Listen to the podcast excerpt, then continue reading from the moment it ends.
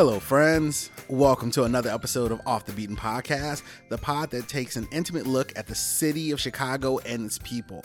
I'm Dion, your host, and this is episode 19 of our Napod Pomo journey down Western Avenue, the longest street in Chicago. So we are now at West Division Avenue and Southwestern Avenue. So please make sure you have your Google Earth handy so you can see all the cool things that we're going to be talking about this episode. You'll notice on your right here is Roberto Clemente High School. One really cool feature of this school is that they have a courtyard in the back that's recessed that the schools helped develop into a makeshift skate park, which is awesome. I've sat many an afternoon on a bench at the hospital across the street or on one of the benches on the school grounds watching skaters do their thing.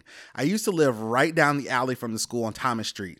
But we're going to start this episode by looking the other way at that awesome Puerto Rican archway I mentioned last episode and allow me to welcome you to Humboldt Park. Okay, so when I think of Humboldt Park, I think of Puerto uh, Puerto Rico and Puerto Rican everything, whether it's food, music, uh, obviously the flags that you see here. This neighborhood, uh, as far back as I can remember throughout my entire lifetime, has had a very heavy Puerto Rican uh, identity and that's been the identity of this neighborhood. However, we are going to talk about how that identity is changing. And so that's going to be a, a, big portion of this discussion about Humboldt Park. Humboldt Park is one of 77 designated community areas of Chicago. You've heard this one before. Uh, the park was named for Alexander von Humboldt, a German naturalist and geographer. I have no idea why he got that distinction. And so if you know, please let me know. Send me an email or a voicemail, and I'll totally include that information in a later episode. But Chicago annexed most of the neighborhood in 1869, the year the park was laid out. Because the area lay just beyond the city's fire code jurisdiction, as it was set out after the 1871 fire, this made low cost construction possible. The neighborhood has been a center for many ethnic groups since Chicago's inception. Initially, it was Scandinavians, especially Norwegian and Danish, but also some Swedish people. Then it went to more European Jews. At one point, approximately one quarter of the community, when the community was at a peak of 30,000 in the 1930s, uh, was European Jewish, as well as Germans and Italians. Then the neighborhood kind of shifted to be mostly Polish. And then the neighborhood shifted uh, to being uh, Puerto Ricans African Americans, Mexicans, and other Latino groups.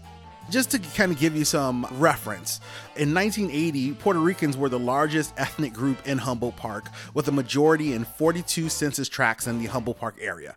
Then in 2009, Puerto Ricans were the largest ethnic presence in only 11 census tracts in the Humboldt Park area.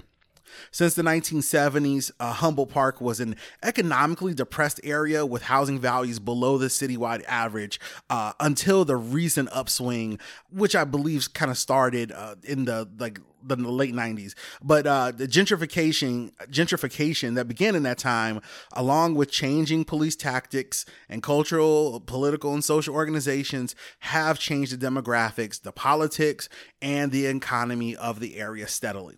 So, research indicates that as communities experience gentrification, new and more affluent residents push out legacy residents through higher property taxes and then interpersonal divestment in contributing to the culture of the neighborhood.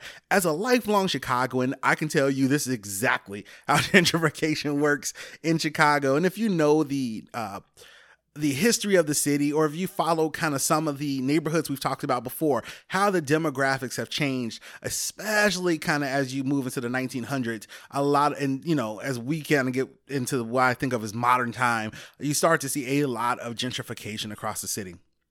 Uh, to quote Michael Che, if you don't know him of uh, Saturday Night Live fame, Michael Che said gentrification is when a bunch of white people move to a neighborhood and open up cupcake shops everywhere. everywhere. So that's kind of how it looks in Chicago, uh, but that is a topic for another time. Additionally, new and more affluent residents in Humboldt Park prioritize community concerns, though the previous uh, poorer and non white residents are often criminalized by these new residents who increasingly use law enforcement agencies. So, this struggle has been an ongoing problem in Humboldt Park over the past few years. Um, you can see that in the news, you can see it in the neighborhood. Um, And so it, has been an issue uh, that you can't not discuss if you're talking about Humboldt Park. According to the Woodstock Institute, 550 foreclosures in Humboldt Park uh, during 2010 alone further decreased the Puerto Rican presence. So, this has kind of been how it's looked. Uh, newer middle class and wealthy white people, as well as working class Mexican people, have shifted the Puerto Rican majority in Humboldt Park. And then some of the more upperly, more mobile residents who were already there dispersed to other areas like Belmont Cragin, Hermosa, and Portage Park, other neighborhoods in the city. And finally, let's take a second to talk about how this archway that we we've looked at at the beginning actually got here.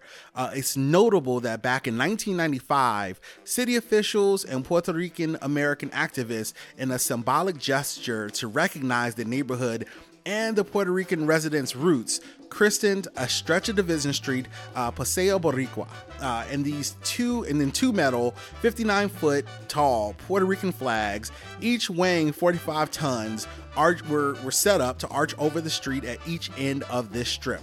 So that's kind of what you'll see as you proceed from east to west through the park. You'll see two sets of flags. Um, and it's my understanding that every year there is discussion about taking down the beautiful Puerto Rican flag archways. But for now, they still stand, and there is a proud historical and ongoing imprint of Puerto Rican identity in Humboldt Park, which I'm so glad of. I, you know, I love the diversity of culture in this city, and I hate, hate hate is a strong word and i mean it vehemently i hate when you start to see that uh, diversity breaking down right and you start to seeing it uh, kind of like you know, uh, just being, you know, when neighborhoods become Walmartized, you know, everything becomes cookie cutter and, it, uh, you know what I'm saying? So I'm glad that Humboldt Park is still standing strong with that imprint and identity um, with as much challenge as it faces. Um, I also recommend that once the weather warms up, if you've never been, you get over here and get a look and grab some food. And while you're over here, forget it, man. Go ahead and grab a cupcake too. but but uh, you know, be sure to to go and just check out this beautiful neighborhood, beautiful murals, and and just has a flavor and flair that I don't think any other neighborhood the city has. And so I would definitely check it out. Now, Let's take a look the other direction. As we look to the east, uh, there lies the neighborhood of Wicker Park.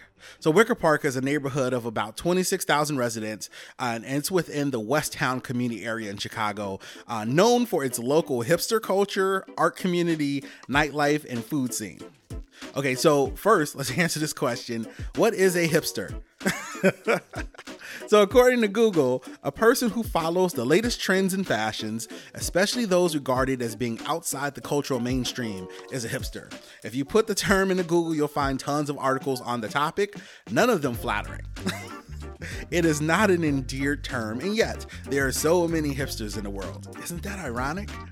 But in uh, beyond that, in late uh, 1868, the Chicago Board of Public Works announced a desire to build a park lying west of Milwaukee Avenue. So, as I say this, you can kind of pull out on your uh, Google Earth so you can kind of get a better idea of this, this geographical location. But lying west of Milwaukee Avenue and south of North Avenue, the grounds are of considerable capacity and are laid out in a tasteful and attractive manner as a park. So that was their desire.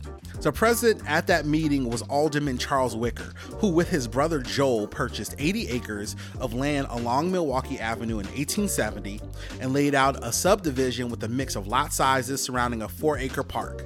The Great Chicago Fire of 1871 spurred the first wave of development as homeless Chicagoans looked to build new houses, so they kind of all flocked to Wicker Park. Uh, before the end of the 19th century, Germans and Norwegians tended to live in the area's north and northwest sections. Uh, Wicker Park became the abode of Chicago's wealthy North European immigrants. The district proved especially popular with merchants who built large mansions along the neighborhood's choicest streets, particularly on Hoyne and Pierce. So they could definitely take a look at that, especially at street level, just southwest of North and Damen, known then as Robey. Hoyne was uh, known then as Beer Baron Row, as many of Chicago's wealthiest brewers built mansions there. And my understanding is that a lot of those brewers are the same guys who eventually moved up to Milwaukee and kind of built up like what you know we think of as like Milwaukee as this big beer town.